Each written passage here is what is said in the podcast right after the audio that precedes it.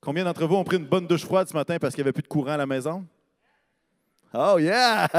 C'est pour ça qu'il était de bonne humeur, Francis. C'est rien comme une douche froide. Quelques-uns.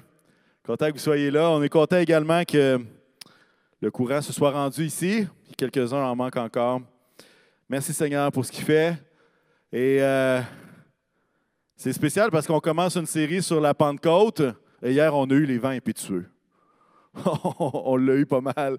144, 145 km/h, quelque chose comme ça, à certains endroits. On espère qu'après le vent, il y a d'autres choses. En tout cas, pour ceux qui connaissent l'histoire. Ce matin, le thème, c'est vraiment l'idée d'avoir soif, soif d'être rempli du Saint-Esprit. Et je ne sais pas si vous êtes dans la même situation que moi, mais je suis d'avis qu'il vaut mieux être rempli du Saint-Esprit que d'être rempli de nous-mêmes. Plus je suis rempli de moi-même et plus je fais ce que je ne veux pas faire. Plus je pense des choses que je n'aimerais pas penser. Mais le Saint-Esprit est là et il vit en chacun, des croyants. Et moi, j'aimerais vous dire qu'il vaut mieux être rempli du Saint-Esprit que d'être rempli nous-mêmes.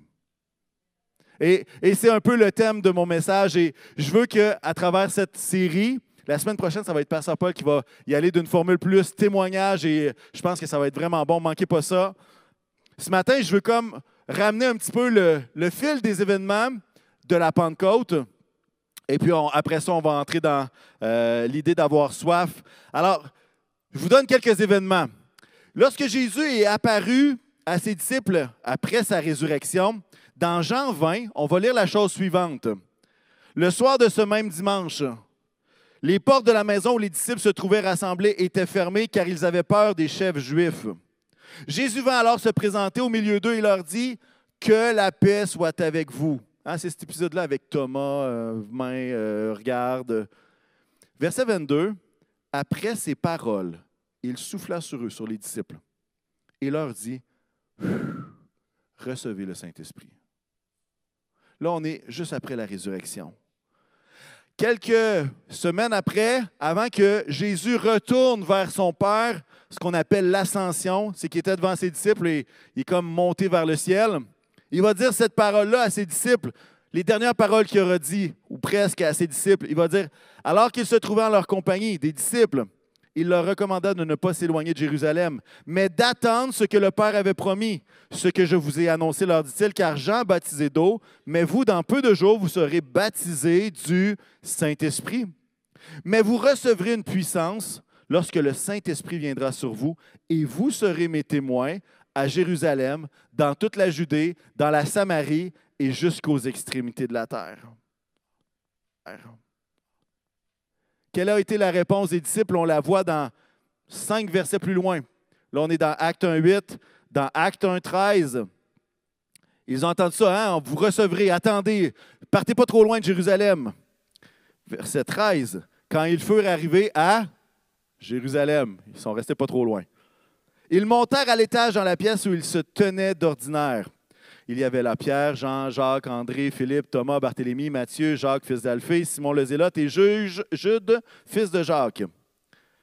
Tous persévéraient d'un commun accord dans la prière avec les femmes, avec Marie, la mère de Jésus, et euh, Pasteur Dominique nous en a parlé il y a quelques semaines, et avec les frères de Jésus.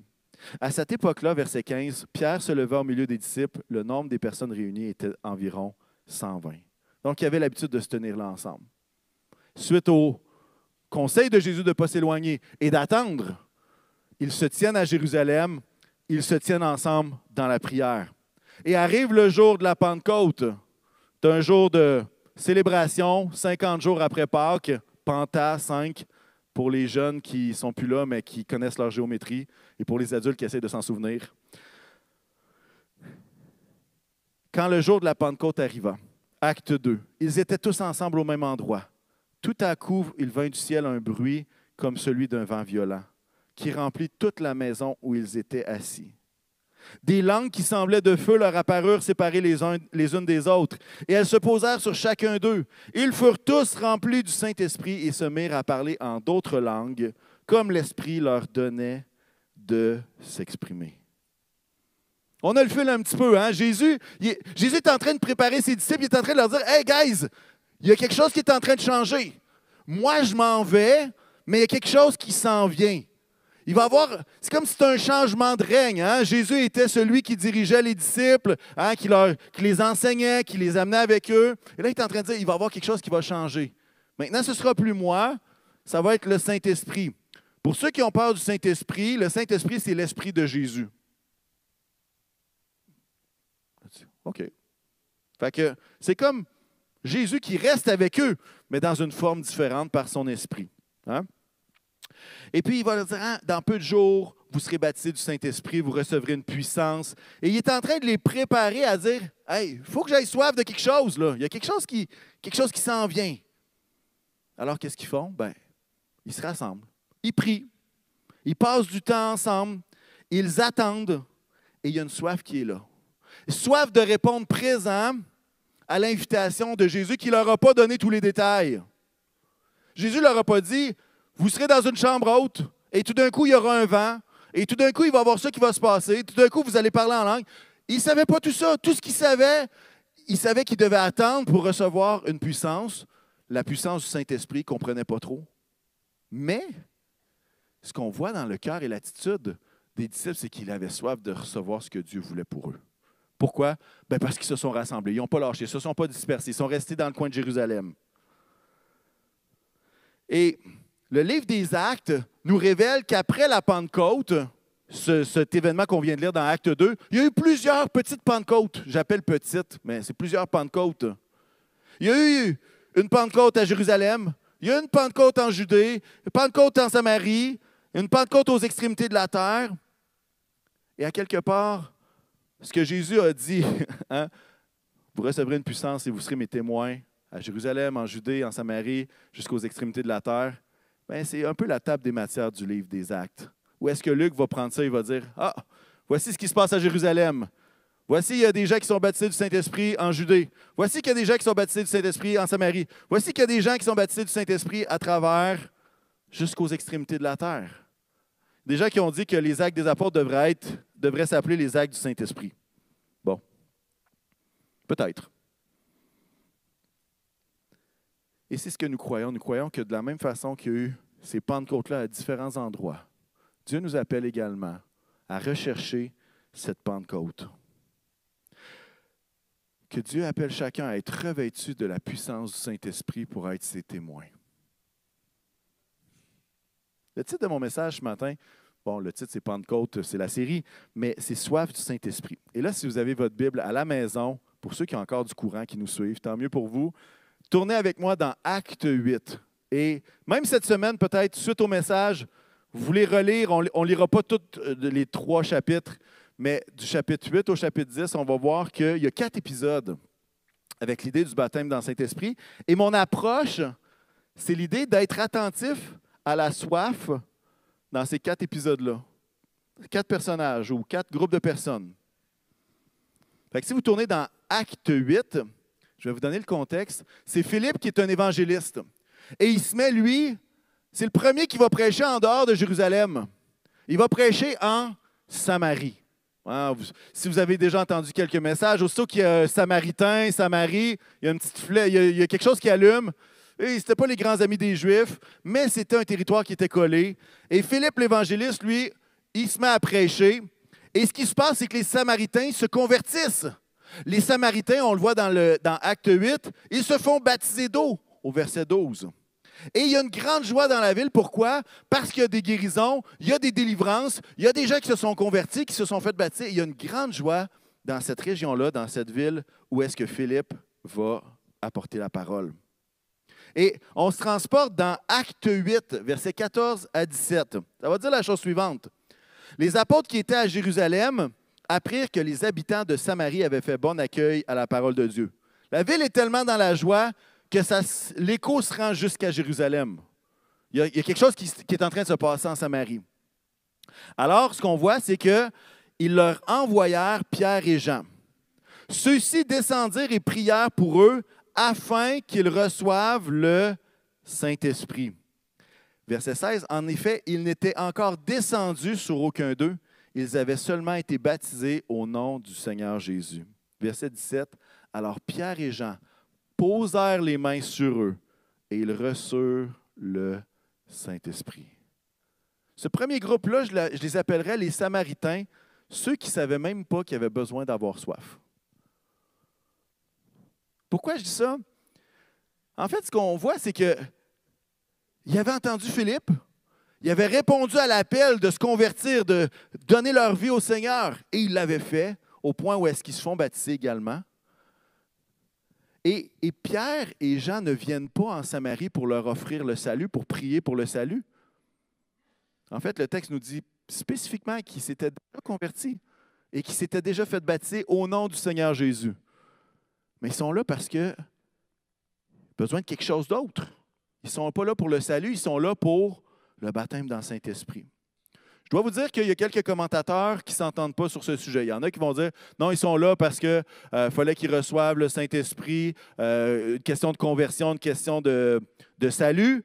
Bon, on ne s'entend pas tous là-dessus, mais à quelque part, les indices dans le texte nous montrent un peu que, ben, ils étaient déjà convertis, ils s'étaient déjà fait baptiser au nom du Seigneur Jésus. Fait ça semble être d'autres choses. On va dire ça comme ça. En tout cas, moi, je crois que c'est autre chose.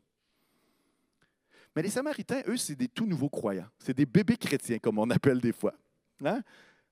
Ils viennent de découvrir cette révélation-là de Jésus qui est Dieu, qui transforme la vie, qui nous offre la vie éternelle, cet abandon au Dieu de l'éternité. Et la ville est dans la joie, il se passe des choses extraordinaires, comme je l'ai dit tantôt, guérison, délivrance, baptême, conversion. Et leur réponse face à la prédication de Philippe est la bonne. Ils se repentissent hein, et ils sont convaincus de péché et ils donnent leur vie au Seigneur Jésus. C'est la bonne chose à faire. Et dans cette effervescence-là, de ce qui est en train de se passer de spécial dans cette région-là, Pierre et Jean arrivent. Ils se pointent. Et ce sont eux, Pierre et Jean, qui voient que ces chrétiens-là ont besoin du baptême dans le Saint-Esprit. Puis c'est eux qui leur apprennent Hey, vous avez besoin du Saint-Esprit. Mais eux, ils sont comme Hey, Nous, on vient de donner notre vie à Jésus. Et je ne sais pas si vous avez déjà rencontré, ben, je devine que oui, vous en avez été un, vous aussi. Parce que chaque chrétien a déjà été un nouveau croyant. En tout cas, dans les premiers jours, les premières semaines, les premiers mois. Je ne sais pas si vous êtes comme moi, mais le jour où ce que tu rencontres Jésus, c'est comme Seigneur, fais ce que tu veux. Je veux recevoir tout ce que tu as pour moi. Pas de problème avec ça. Ouais? Amen. Ben oui, on vient de découvrir cette joie-là en Jésus. C'est comme, Seigneur, regarde, tout ce que tu as pour moi, je le prends. Tu es un Dieu merveilleux, tu m'as aimé, tu as pardonné mes péchés, Seigneur, merci. Et ces croyants sont dans cette même situation-là. Pierre et Jean arrivent. Hey, hey, ils n'ont pas reçu le don du Saint-Esprit, le baptême dans le Saint-Esprit. OK, guys, priez pour nous autres. Pierre fait quoi? Les gens, ils vont imposer les mains, ils vont poser les mains sur eux. Et on ne sait pas ce qui se passe après, dans le sens que on sait qu'ils ont été remplis du Saint-Esprit, mais on ne sait pas qu'est-ce qui s'est passé. Y a-t-il un signe après? Et en fait, ils sont remplis du Saint-Esprit à un tel point qu'il y a un gars qui, lui, est à côté, qui regarde ça, qui dit Hey, Pierre et Jean, je peux-tu vous donner de l'argent pour que vous me donniez ce don-là, pour que quand moi je vais poser les mains sur les autres, ils reçoivent eux autres aussi le Saint-Esprit? Et là, on se dit, Bon, ouais, peut-être qu'il peut a vu qu'il était guéri ou tout ça. Ben non, parce que cette personne-là avait vu les guérisons, les délivrances, tout ce qui s'était passé lorsqu'il avait, avait entendu la bonne nouvelle en Samarie. Et à quelque part, on va voir dans trois minutes, euh, on va voir un petit peu plus de ce- ce- cette partie-là dans, trois minutes. Ça va être notre deuxième personnage, ce, ce fameux homme-là qui s'appelle Simon. Mais à quelque part, les Samaritains, c'est ceux qui ne savaient pas qu'ils avaient besoin d'avoir soif du Saint-Esprit. Étrange histoire personnelle. Euh, si personne ne m'avait parlé de l'importance du baptême dans le Saint-Esprit, honnêtement, j'aurais peut-être trouvé ça un peu bizarre. C'est bizarre quand même. Chambre haute, 120 personnes, du vent, parler en langue. Ils parlent dans la langue des gens qui sont en dehors, qui n'ont jamais parlé. Ils se mettent à prophétiser. Hmm. C'est pas dans le cadre naturel des choses. Et, personnellement, euh, je ne savais pas que j'avais besoin d'avoir soif de cela. Et je me suis mis à poser des questions. Je me suis mis à poser des questions à mon épouse, euh, à des amis. Est-ce que j'ai vraiment besoin de ça? Est-ce que j'ai vraiment besoin de parler en langue? Est-ce que c'est vraiment ce que Dieu veut pour moi? Est-ce que, est-ce que j'ai besoin de ça? tu sais? Puis, euh, à force de discussion, essayer de comprendre. Ben, la soif qui était au début pas très grande, je dois vous l'avouer, a fini par grandir. Parce que j'ai compris quelle était son importance, j'ai compris à quel point est-ce que Dieu voulait nous revêtir de sa puissance. Poser des questions, pourquoi ça prend du temps avant que ça arrive? Pourquoi est-ce qu'il y a un délai? Pourquoi ce n'est pas euh, automatique? Et à travers tout ça, la soif a grandi. Et quand je lis ce récit-là avec les Samaritains, il y a quelque chose que je trouve merveilleux. C'est cette soif du nouveau croyant qui dit Pose les mains sur moi, prie pour moi, je veux ce que Dieu a pour moi. Point barre. Point barre. Vérité choc ce matin. Le baptême dans le Saint-Esprit n'est pas réservé à ceux qui ont dans leur CV plus de cinq ans de vie chrétienne. Eux, ça faisait quelques jours. Vérité choc numéro 2. Le baptême dans le Saint-Esprit n'est pas réservé à ceux qui ont tout compris la doctrine, les passages, les nuances dans le grec ou qui ont une responsabilité dans l'Église.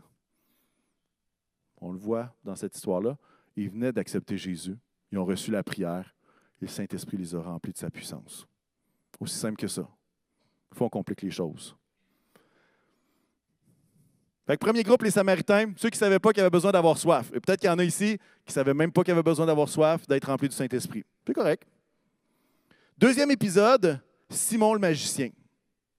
On apprend dans le livre des Actes que Simon le magicien a entendu la parole à travers le fameux Philippe l'évangéliste. Et qu'est-ce qui s'est passé? C'est qu'il s'est tenu avec eux. Il s'est converti. Il s'est fait baptiser. Mais lorsque Pierre et Jean y arrivent, puis c'est le verset juste après de ce qu'on vient de lire, OK? C'est le même épisode avec les Samaritains. Et là, voici ce qui se passe dans Acte 8, verset 18. Voyant, voyant que l'Esprit Saint était donné lorsque les apôtres posaient les mains sur les gens, Simon leur offrit de l'argent en disant, Accordez-moi aussi ce pouvoir, afin que celui sur lequel je poserai les mains reçoive le Saint-Esprit. Et là, Imaginez Pierre, le bouillant, qui entend ça. Que ton argent aille en enfer avec toi, tu n'as point d'affaire de. Lui, il part, il est parti. Mais ça le fait réagir parce qu'à quelque part, comment tu veux acheter un don? C'est Dieu qui donne. C'est même pas moi. Moi, j'ai juste prié. C'est le Saint-Esprit qui remplit, c'est pas moi. Mais si ça vous tente de lire euh, Pierre qui s'emporte, ben, un épisode ou un autre, ben, acte 8, c'est la bonne place. Et le contexte, c'est que justement, notre ami Simon le magicien était quelqu'un qui avait une renommée dans la région. Tout le monde le connaissait. Il faisait des signes que les gens étaient étonnés, ils étaient dans l'étonnement. Mais quand il voit ce qui se passe avec Pierre et Jean, il dit Oh, wow! Wow! Ça, c'est fort! Tu sais, le magicien sait c'est quoi ces trucs. Mais probablement que là, il a checké ça et il a dit Là, je ne sais pas comment ils font ça honnêtement, ça me dépasse. Ça dépasse mon niveau de magie ou mon niveau de, de, passe-passe, en tout cas. Et à quelque part, ce qu'on peut savoir, c'est qu'il se passait vraiment quelque chose quand Pierre et Jean ont posé les mains sur ces Samaritains-là. Il s'est passé quelque chose, c'est sûr. Qu'est-ce qui s'est passé? Bien, si on regarde le narratif du livre des Actes, on peut supposer assez facilement que ces Samaritains-là se sont mis à parler en d'autres langues et probablement prophétiser également. Quand on suit le, le narratif, on ne le sait pas, c'est sous-entendu. Mais quelque part, ça va revenir dans différents épisodes également plus tard. Simon, c'est celui qui avait soif de la mauvaise chose. Il avait soif de la mauvaise chose. Il avait soif de puissance. Il avait soif d'estime des autres. Il avait soif de bâtir son royaume. Et il a fort à parier que s'il a proposé du cash pour avoir ce don-là, c'est qu'il voulait aussi proposer un petit deal. Hey, toi, le Samaritain, si tu me donnes 100 pièces, tu vas parler en langue. Comprenez? S'il voulait acheter le don, c'est qu'on peut sentir qu'il voulait probablement faire profiter son affaire. Il avait soif de bâtir son propre royaume. Et j'aimerais vous dire que malheureusement, dans notre histoire pentecôtiste des 100 dernières années, nous n'avons pas toujours échappé à cette soif disproportionnée par moment. Qu'est-ce que je veux dire par là? Il y, a eu des temps où avoir le baptême dans le Saint-Esprit, c'était la preuve que tu étais un vrai chrétien. Hein? Faux. C'est pas vrai, ça. Il y a eu des temps où avoir le baptême dans le Saint-Esprit prouvait que tu étais meilleur que les autres. Ce qu'on appelait, ce qu'on appelle maintenant de l'élitisme. Ah, toi, si tu as le baptême dans Saint-Esprit, oh, tu es un super chrétien, toi. Tu ne tiens pas à terre, tu dois prier pas mal. Ça n'a pas rapport. C'est faux, ça aussi. Il y a des temps où l'idée d'être puissant était plus importante que l'humilité de servir. Il y a des temps où le baptême dans le Saint-Esprit visait uniquement à parler en langue, ce qui est faux aussi. On va en parler un petit peu plus tard. Et il y a des temps où il était dit aux gens de donner au ministère et qu'ils recevraient assurément le baptême dans le Saint-Esprit. Je suppose qu'ils ont péché cette idée-là.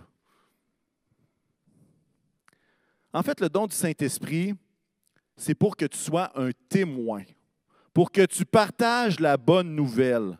C'est pas pour te prouver que tu es un chrétien ninja niveau 28. Ça n'a aucun rapport. Ça n'a aucun rapport. Il y a des chrétiens très immatures qui ne portent que peu de fruits et qui ont été remplis, revêtus du Saint-Esprit. Et il y a des chrétiens qui sont très matures, qui portent des fruits et qui n'ont pas encore reçu cette, deuxième expérience du baptême dans le Saint-Esprit. Pourquoi? C'est Dieu qui décide. C'est un don, ce n'est pas une récompense, ce n'est pas un badge d'honneur. C'est un don qui vient du Saint-Esprit. Point. Maintenant, qu'est-ce qu'il faut faire? Est-ce qu'il faut rechercher les dons? Est-ce qu'il faut rechercher les fruits? Est-ce qu'il faut chercher le don du Saint-Esprit? Ben, moi, je vais vous dire quelque chose. Pourquoi est-ce qu'il faudrait que ce soit un ou l'autre? Moi, je rêve de chrétiens matures remplis du Saint-Esprit. C'est un et l'autre.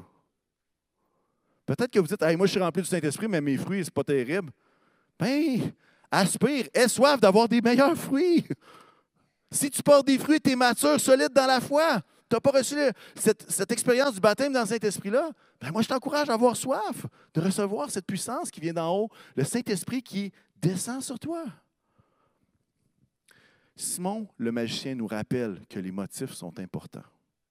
Nous rappelle que les motifs sont importants. Ce n'est pas à propos de nous, c'est à propos de la mission. C'est à propos de la grande commission. Hein. On en a parlé récemment.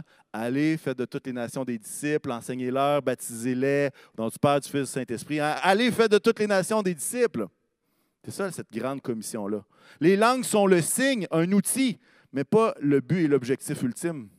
Le but, c'est le revêtement de puissance pour la mission les langues accompagnent ce revêtement de puissance-là. Quand je lis ce récit de Simon-là, le magicien, puis je vous encourage à lire à la maison, je vous ai donné un petit aperçu, je vous ai l'expliqué, mais si vous ouvrez la Bible, vous allez pouvoir le lire en, plus en détail. Mais quand je lis ce récit-là, je me rappelle que ce n'est pas parce qu'il y a eu de l'exagération que ça veut dire qu'on doit tout rejeter. Ce n'est pas parce qu'il y a de l'exagération qu'il faut tout mettre au vidange. Et ça, ça a été un des grands apprentissages dans ma vie personnelle parce que j'en avais vu des contre-exemples proches de moi. J'en avais vu pas mal même. C'est pas parce que quelqu'un peut-être a des fruits ordinaires, mais qu'il est revêtu du Saint-Esprit que ça, ça devrait t'empêcher d'avoir soif de ce que Dieu veut faire. C'est stable. Troisième épisode. On est au chapitre 8? On passe au chapitre 9. Le chapitre 9 de Actes est consacré à un personnage qui va révolutionner les extrémités de la terre. Un certain Saul de Tarse, qu'on surnomme affectueusement l'apôtre Paul. Mais il y a une raison pourquoi il ne s'appelait pas l'apôtre Paul en partant. C'est qu'un jour, il est sur le chemin de Damas. Son but, c'est d'aller persécuter les chrétiens. Son but, c'est de les mettre en prison et même de les tuer. Et il est en route sur le chemin de Damas. Et en passant, Damas, ce n'est pas en Jérusalem, ce n'est pas en Judée et ce n'est pas en Samarie. C'est dans ce qu'on appelle à cette époque-là les extrémités de la terre. C'est plus loin. OK? Et ce chemin de Damas arrive. on ne sait pas ce qui se passe. Il y a une lumière qui est là. Saul de Tarse devient complètement aveugle et il entend une voix. Je suis Jésus, celui que tu persécutes. Qu'est-ce que tu fais là? Et ce, ben, On a compassion de lui maintenant parce qu'on sait qu'il est rendu dans la bonne équipe. Mais peut-être qu'il y avait des chrétiens qui regardaient ça, qui, le voient avec, ils disaient Hey, enfin, il va arrêter de nous écœurer, lui. Peut-être qu'ils trouvaient que c'était une bonne nouvelle. Hey, le châtiment de Dieu est tombé sur lui. Bien mérité, toi. Mais non. Ce Saul de Tars-là, lorsqu'il devient aveugle, il fait une chose, il se met à prier. Et je devine que c'est un peu comme Jonas dans Baleine, il n'y avait rien d'autre à faire. Il ne savait plus quoi faire d'autre. La seule chose qui restait, c'était cette voix-là du Jésus qui lui avait parlé. Probablement que ça roulait très, très vite dans sa tête. Il se rappelait de tous ceux qui avaient persécuté. Et là, il voit Jésus qui lui parle. Il dit Oh boy, qu'est-ce que j'ai fait, moi, là? Ça devait rouler fort. Tellement aveugle, et ce n'était pas partiel, il a fallu qu'il se fasse aider pour se rendre à Damas. Et il y a un disciple de Jésus qui, qui se nomme Ananias et qui lui aussi va avoir une vision. Et on lit ça dans Acte 9, verset 17. Et c'est la partie d'Ananias. Ananias partit. Une fois entré dans la maison, il posa les mains sur Paul en disant Saul, mon frère, le Seigneur, le Jésus qui t'est apparu sur le chemin par lequel tu venais, m'a envoyé pour que tu retrouves la vue et que tu sois rempli du Saint-Esprit. Aussitôt, il tomba comme des écailles de ses yeux. Il retrouva la vue. Il se leva et fut baptisé. J'aimerais dire, Paul, c'est celui qui ne le méritait pas pendant tout. Je le dis en québécois, là. Celui qui ne le méritait pas du tout. En québécois, c'est pas tout. Pas une miette, pas un once. Il ne le méritait pas tout. Remarquez encore le même pattern. Hein? Qu'est-ce qu'il y a imposition des mains, il est rempli du Saint-Esprit. En fait, on voit même que son baptême d'eau et son baptême dans le Saint-Esprit ne sont pas au même moment. On voit ça à plusieurs endroits dans les épisodes qu'on est en train de lire. On n'a pas d'indication encore si est-ce qu'il parlait en langue, est-ce qu'il prophétisait à ce moment. Mais on apprend qu'il est rempli du Saint-Esprit et on lit dans ses lettres aux églises qu'il a écrites plus tard, qui dit ben, je, je bénis le Seigneur que je parle en langue plus que vous tous. Quelque part, il y, a, eu une expérience et on voit, et c'est encore une fois sous-entendu. Mais, mais Paul, quelques jours après, il va se mettre à évangéliser. De persécuteur, il était rendu maintenant prédicateur. D'ennemi des chrétiens, il était rendu un frère dans la foi. De religieux zélé, il est devenu rempli du Saint-Esprit. Et là, on dit Waouh! Quand je lis ce récit sur Saul, qui est devenu Paul, j'aime beaucoup voir que le résultat immédiat qui s'est passé après, c'était la proclamation. Ses yeux se sont ouverts, puis si vous lisez le texte, il commence déjà les jours après à partager la bonne nouvelle de Jésus. Baptême dans Saint-Esprit, proclamation. Je trouve ça beau. On va dire ça comme ça. Et honnêtement, qu'avait-il fait pour mériter d'être rempli du Saint-Esprit? Qu'avait-il fait? Pas grand-chose. La seule chose qu'il a faite, et comme je vous dis, la seule, c'est un mot dans le texte, c'est qu'il a prié pendant qu'il était aveugle. C'est la seule chose qu'il a faite.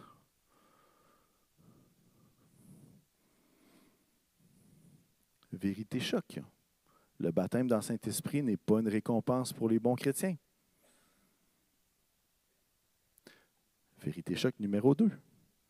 Le baptême dans le Saint-Esprit est produit par Dieu. C'est Dieu qui le produit. Ce n'est pas nous qui le forçons. C'est Dieu qui le donne. C'est un don de Dieu. Et je vais même aller plus loin que ça avec une vérité choc numéro 3. Je sais que vous les aimez, celle-là. En tout cas, moi, je les aime particulièrement. Que ce soit la nouvelle naissance, que ce soit le baptême dans le Saint-Esprit, que ce soit la famille que tu as, l'appartement ou la maison que tu as, tu ne le mérites pas, point. Tout n'est que grâce. Là, dites, là, j'ai fait des efforts. Oui, ça demeure une grâce parce que tu as été placé dans une opportunité où ce que tu as pu étudier et que tu as pu faire ces efforts-là. Il y en a qui n'ont pas cette même opportunité-là. Ça demeure une grâce du Seigneur. Que ce soit la nouvelle naissance, on ne peut pas la forcer. Que ce soit le baptême dans le Saint-Esprit, on ne peut pas le forcer. C'est Dieu qui l'accorde. Et l'histoire de Saul de Tarse nous prouve que ce n'est pas juste ceux qui le méritent le plus parce qu'ils ont fait toutes sortes de choses. Il ne le méritait Pas pantoute. Mais Dieu l'avait choisi afin qu'il soit un témoin. Et je crois qu'il voyait, il voyait le potentiel. Tu sais, comme il voit le potentiel de Pierre qui est capable de faire des montées de lait ou de, de partir sur des. C'est ça, comme, tantôt, là. Partir, il, n'est pas long, comme on dit en québécois, il n'est pas long à allumer pour se fâcher. Mais de la même façon, il voyait avec Paul ce potentiel-là.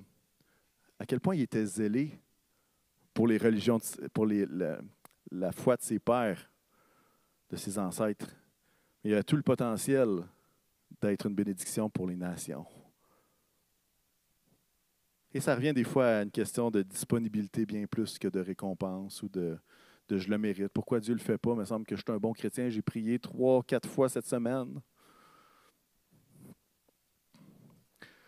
Parfois, c'est bon de se rappeler que c'est Dieu qui donne et que c'est une grâce et que ça demeure une grâce et que ça demeurera encore une grâce. Si nous avons le pain que nous avons besoin, c'est une grâce du Seigneur. Si on est capable d'être ici réunis, c'est une grâce du Seigneur. Si on est capable d'avoir des frères et sœurs sur lesquels compter, c'est une grâce du Seigneur. Tout n'est que grâce. Amen. Il y en a qui sont avec moi là-dessus? Il y a une raison pour laquelle on est reconnaissant envers Jésus, c'est qu'on sait que tout n'est que grâce et que c'est lui qui l'accorde selon ce qu'on a besoin et non pas juste selon ce qu'on désire. Alors, Paul, on voit les Samaritains, ceux qui ne savaient pas qu'ils avaient besoin d'avoir soif. On a vu également Simon le magicien qui, lui, avait soif des mauvaises choses. On a vu Paul, celui qui ne méritait pas du tout, mais qui était rempli de l'Esprit. Et le dernier, c'est un dénommé Corneille. Présentement, on trouve que c'est un drôle de nom. On les aime pas trop, les Corneilles, du moins au Québec. Mais Corneille est, est un homme qui est un officier romain qui a une vision qui lui dit Fais venir Simon-Pierre chez toi. Et parallèlement à ça, Pierre reçoit une vision Hey, en tout cas, vous lirez pour avoir le détail de la vision, mais, le Seigneur va lui dire Hey, il y a trois gars qui s'en viennent, pars avec eux. Ça vous donne un petit peu l'idée du rendez-vous divin qui se passe là. Et puis là, il y a trois hommes qui te cherchent, va avec eux. Alors, ils partent, ils partent de Jaffa, qui est une ville, et qui se rendent à Césarée. Là, vous dites, c'est-tu loin, ça, c'est à côté? 54 km. Fait que les trois hommes qui sont allés chercher, 108 km aller-retour. Fait une bonne petite ride, une bonne petite trotte. Alors, ce qui se passe, c'est que Ananias, il reçoit cette vision-là, il envoie les trois gars, mais pendant ce temps-là, il invite sa parenté, il invite ses amis à venir chez eux. Et voici ce qui se passe lorsque tout le monde est rassemblé chez lui à Césarée. On est dans Acte 10, si vous avez votre Bible, et on, tourne à partir, on lit à partir du verset 44 jusqu'à 48. Alors Pierre est en train de leur parler du salut en Jésus-Christ. Et là, verset 44, Pierre parlait encore quand le Saint-Esprit descendit. Ça ne vous rappelle pas quelque chose? les Samaritains, ça disait, mais le, Saint-Esprit n'était pas encore descendu sur eux. C'est le même terme qui est utilisé ici. Pierre parlait encore quand le Saint-Esprit descendit sur tous ceux qui écoutaient la parole. Tous les croyants circoncis qui étaient venus avec Pierre furent stupéfaits de ce que le don du Saint-Esprit était déversé même sur les non-juifs. En effet, ils entendaient parler en langue et célébrer la grandeur de Dieu. Alors Pierre dit, Peut-on refuser l'eau du baptême à ceux qui ont reçu le Saint-Esprit tout comme nous? Et il ordonna de les baptiser au nom du Seigneur. Remarquez encore le pattern, rempli du Saint-Esprit. Hein? Baptême d'eau et baptême du Saint-Esprit à des moments différents. L'Esprit descend, l'évidence des langues, la prophétie. Comme un pattern qui revient, il y a des éléments communs. Et Corneille avait cette soif de recevoir ce que Dieu voulait. Tellement soif qu'il a invité sa parenté, ses amis, tout ça. Imaginez, là, vous recevez un appel FaceTime de votre ami Corneille. Hey, écoute bien ça, j'ai reçu une vision il semblerait qu'il faut que j'aille chercher un gars à 54 km d'ici. Il va revenir, puis quand il va revenir, ça a l'air qu'il y a quelque chose à nous dire. Fait que, viens-t'en, amène ta femme, tes enfants. J'ai aucune idée quand est-ce qu'il va arriver, mais mes gars sont partis. Ça se peut qu'il arrive dans 3, 4, 5 jours, on ne sait pas. Mais je te dis, il faut que tu sois là. Et là, les amis, la parenté, les amis proches, entendent ça. Il a reçu une vision. Et sa foi était contagieuse. Ah non, mais il faut le faire. C'est comme, hey, prends deux, trois jours de congé, mon chum. Il faut que tu sois chez nous. Il y a quelqu'un que je ne connais pas qui va venir ici. Puis qui va nous parler. Puis je ne sais pas ce qui va se passer. Mais il faut que tu sois là. Et ce qu'on comprend, c'est que quand les Juifs circoncis qui étaient avec Pierre rentrent là et qui voient l'effusion du Saint-Esprit, ils sont dans l'étonnement, puis ils se rendent compte qu'il n'y a pas juste deux personnes la place, il y avait plusieurs personnes dans, dans ce lieu avec Corneille. Et j'aimerais, dire que Corneille, c'est vraiment une soif contagieuse. Il y a quelque chose de beau là-dedans. Tant que Pierre n'est pas dans sa maison, Corneille n'a aucune idée si même il va accepter de venir. Mais il est prêt. Il a soif. Il est hors de question pour lui de manquer ce que Dieu a pour lui. Il est hors de question que même sa famille puisse échapper ce que Dieu veut faire à travers la vision qu'il a reçue. Quand je lis ce récit de Corneille, je ne sais pas pour vous, mais je suis comme jaloux de cette soif-là. Et même, j'ai le goût de dire, quelqu'un, un prédicateur disait ça, mets du sel sur ma, mets du sel sur ma langue pour que j'aie plus soif de toi, Seigneur. Mets du sel pour que j'aie soif encore plus de toi. on voit cette foi, cette foi, cette attente. Et il n'était pas juif. C'était pas un juif. C'était pas un. Théoriquement, les Juifs n'avaient même pas le droit d'entrer dans cette maison-là. Et il le savait parce qu'il faisait des dons à la synagogue euh, du quartier. En tout cas, il, il connaissait ces règles-là. Et même si Pierre, selon les règles de l'époque, n'avait pas le droit d'entrer, lui, il était hors de question qu'il croit même que Pierre ne se pointerait pas. Il allait rentrer. Il allait rentrer. Même si ce n'était pas permis pour lui, il allait rentrer. Il avait soif. Et à quelque part, là, euh, c'est drôle parce que ce récit-là, on voit que c'est comme une Pentecôte numéro 2. Ils sont comme dans une chambre. Puis là, plutôt qu'avoir un vent violent qui arrive, Pierre se tait parce qu'il y a quelque chose qui est en train de se passer. Tout le monde se met à parler en langue. C'est comme si Saint-Esprit arrive, puis pouf, il remplit la place d'un coup. Mais cette fois-ci, la grosse différence, c'est que dans la chambre haute à la Pentecôte avec les 120, c'était tous des Juifs. Mais là, ce qu'on se rend compte, c'est qu'il se passe le même pattern, mais qui qui est touché? Les non-Juifs. Les non-Juifs. Et ils ont la même expérience que les 120 dans la chambre haute, la même expérience. Je vais inviter les musiciens à s'approcher à ce moment-ci. Vérité choc. Le baptême dans le Saint-Esprit peut nécessiter de l'attente. Ça peut arriver, ça. Ça peut arriver. Et vérité 2, ce n'est pas parce que tu attends que ta soif doit diminuer. Il est possible d'attendre et de continuer d'avoir soif. Et je ne sais pas si ça vous inspire, mais Seigneur, donne-moi la soif de Corneille qui désire recevoir ce que Dieu a pour lui. Et ce qui est intéressant dans ces quatre récits-là, il n'y a personne qui sait ce qui va se passer. Qu'est-ce que je veux dire par là? Les Samaritains, quand Pierre et Jean prient pour eux, ils n'ont aucune idée à quoi ça ressemble de recevoir le Saint-Esprit. Simon le magicien non plus, il est dans l'étonnement, mais il ne l'a pas reçu. Mais Paul n'a aucune idée de ce qui va se passer. Et Corneille n'a aucune idée de ça ressemble à quoi. Il n'était pas là. Hey, là, il faut que le Saint-Esprit fasse les choses de telle, telle, telle, telle, telle façon. Non, il ne savait pas. Mais le point commun de ces trois personnages-là, là, j'élimine celui qui est le contre-exemple, c'est qu'ils avaient soif de Dieu. Puis c'est le Saint-Esprit qui a fait le reste. Des fois, on est tellement focusé. Seigneur, donne-moi les langues, donne-moi les langues, je parle en langue, je parle en langue, je parle en langue. Est-ce qu'on peut juste dire, Seigneur, Saint-Esprit, remplis-moi. Ça ressemblera à ce que ça ressemblera, mais ce que je veux, c'est une touche réelle de toi. Il faut on focus tellement sur les signes qu'on oublie que c'est pour la mission. C'est pour être des témoins.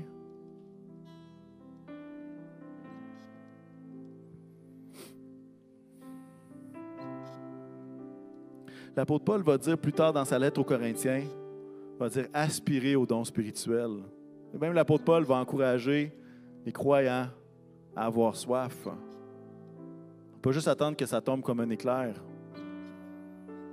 Corneille n'a pas été inactif. Sa foi est exemplaire. Ça ressemble à la foi de. Tu sais, quand Jésus va voir un officier romain en disant J'ai pas vu de plus grande foi en Israël, on n'est pas loin de ça. Il a agi conformément à ce que Dieu lui avait dit. Et ce matin, je veux faire un appel, puis je veux qu'on prie. Est-ce que je prie pour que. Ah, parle en langue, parle en langue, parle en langue? Non. Je veux prier pour qu'on puisse recevoir une vraie touche du Saint-Esprit. Je ne sais pas pour vous, mais avec la pandémie, on a vu le mauvais côté de nous-mêmes. On était tellement focusés sur le problème que euh, le mauvais ressortait. Je ne sais pas pour vous. Pour moi, c'était ça. Et je suis dans cette position-là ce matin de dire Seigneur, je ne veux pas être rempli de moi-même, je veux être rempli du Saint-Esprit. Je veux être rempli de ce que Dieu veut faire dans ma vie. Parce que si je me fie juste à moi, eux, que les fruits ne sont pas toujours extra. Mais Saint-Esprit, viens et touche-moi par ton... Touche-moi! J'ai besoin d'une touche de rafraîchissement, j'ai besoin de que lui prenne toute la place. Peut-être que ce matin, tu es comme un Samaritain ou ces Samaritains-là qui ne savaient pas qu'il pouvait y avoir un revêtement de puissance du Saint-Esprit. Je veux t'encourager à avoir cette même foi qu'eux et de recevoir tout ce que Dieu veut te donner. Il le fait par grâce. Peut-être que ce matin, tu es comme Simon le magicien. Tu viens de réaliser que ta conception ne t'amenait pas à avoir une bonne motivation. Peut-être aussi que les mauvais motifs que tu as vus autour de toi ont complètement éteint, enlevé toute soif. Si c'est ça, moi, oublie ça. Si c'est ça, ah, non, non, non. Je veux pas être comme lui. Je veux pas être comme elle. Je veux pas. Ah non, je veux pas être comme ça. Mais ce matin, si c'est ta situation que tu as vu des contre-exemples, plus que tu as vu des bons exemples, je veux t'encourager à fixer les yeux sur le véritable objectif du baptême dans le Saint-Esprit, qui est quoi? D'être des témoins d'être des témoins qui vont partager cette bonne nouvelle de Jésus-Christ. Peut-être que ce matin, tu es comme Paul. Puis tu dis, oui, mais moi j'aimerais ça. J'aimerais ça être rempli du Saint-Esprit, mais si tu voyais ma vie, Jean-Fred, si tu voyais qu'est-ce que je fais quand je pas à l'église, si tu voyais à quel point je tout croche, Dieu, je suis certain qu'il ne me regarde même plus. Je suis certain qu'il est peut-être même pas capable de me regarder tellement que je fais des affaires tout croche. Ce matin, je veux t'encourager à arrêter de fixer les yeux sur toi-même puis de commencer à fixer les yeux sur Dieu. Parce que Paul le méritait pas, mais pas tout. Il était probablement le pire des pécheurs. Il tuait tous les chrétiens. Hein, pour les chrétiens, c'est une raison, c'est un raccourci vers le ciel. Tant mieux pour eux. Mais des fois, on voit que c'est juste une question de mérite, puis ce n'est pas le cas. Rendu à l'endroit où est-ce que Paul était à ce moment-là, il lui restait que Dieu. Peut-être que vous, c'est la même chose. Peut-être à l'endroit où vous êtes, la seule chose qui vous reste, la seule chose qui peut vous donner de l'espoir, c'est Dieu. Alors je veux vous encourager à fixer les yeux sur lui ce matin. Et c'est lui qui décide, ce n'est pas nous. Ne laisse pas la condamnation t'empêcher d'avoir soif. Je le répète. N'empêche pas la condamnation de t'empêcher d'avoir soif. Et peut-être que ce matin, tu es comme Corneille, tu as soif. Tu veux. Mais tu as eu besoin d'attendre. Peut-être que tu as eu encore besoin d'attendre plus longtemps que tu pensais. Mais tu ne veux pas perdre cette soif de ce cadeau du Saint-Esprit. Moi, je veux t'encourager à t'attendre à lui. Et ce matin, euh, très simple ce qu'on va faire. Je veux faire un appel pour que des gens qui veulent recevoir une touche du Saint-Esprit puissent s'avancer. Puis je vais le faire en quatre catégories. Puis à go, on s'avancera. OK? Comme ça, ça met personne sur le spot. C'est pas ça le but. Même les gens en haut au switcher, là, euh, et je salue Vicky qui fait un travail extraordinaire. Faire en sorte que la caméra ne montre pas les gens qui s'avancent. C'est pas pas de spectacle ici. Mais un, si tu as besoin d'une touche du Saint-Esprit pour qu'il redonne vie à ce qui est mort en toi, je vais t'inviter à t'avancer tantôt. Peut-être que tu as un besoin de prière, il y a une situation qui pèse lourd sur ton cœur. Tu as besoin d'une touche du Saint-Esprit et tu as besoin de frères ou d'une sœur qui prie avec toi. Quand ça va être go, je t'invite à t'approcher. Qu'est-ce qu'on va faire en avant? C'est pas compliqué. On va prier, puis on va poser notre main sur toi. On va t'imposer les mains, tout simplement. Troisième chose, si tu veux recevoir ce même cadeau du Saint-Esprit, ce baptême dans le Saint-Esprit, ce revêtement de puissance pour être un témoin dans ton lieu de travail, dans ta famille, tes voisins, les gens que tu côtoies. Hein, des fois, on voit ça. Hein? Je reçois le baptême du Saint-Esprit pour aller en mission à l'autre bout du monde. La mission d'aller de faire de toutes les nations des disciples, ben, toutes les nations, ça inclut celui qui est ton voisin. Ça inclut aussi lui. Mais si tu veux recevoir ce cadeau du Saint-Esprit, tu veux qu'on prie pour toi. Je vais t'inviter à t'avancer tout simplement. Il n'y a pas d'artifice ce matin. Simplement des frères et des sœurs qui vont prier pour toi. J'ai demandé à des gens de m'aider là-dedans pour être capable de prier pour tout le monde. Mais si c'est toi ce matin, le go est lancé, c'est le temps. Approchez-vous et puis on veut prier pour vous ce matin. Amen.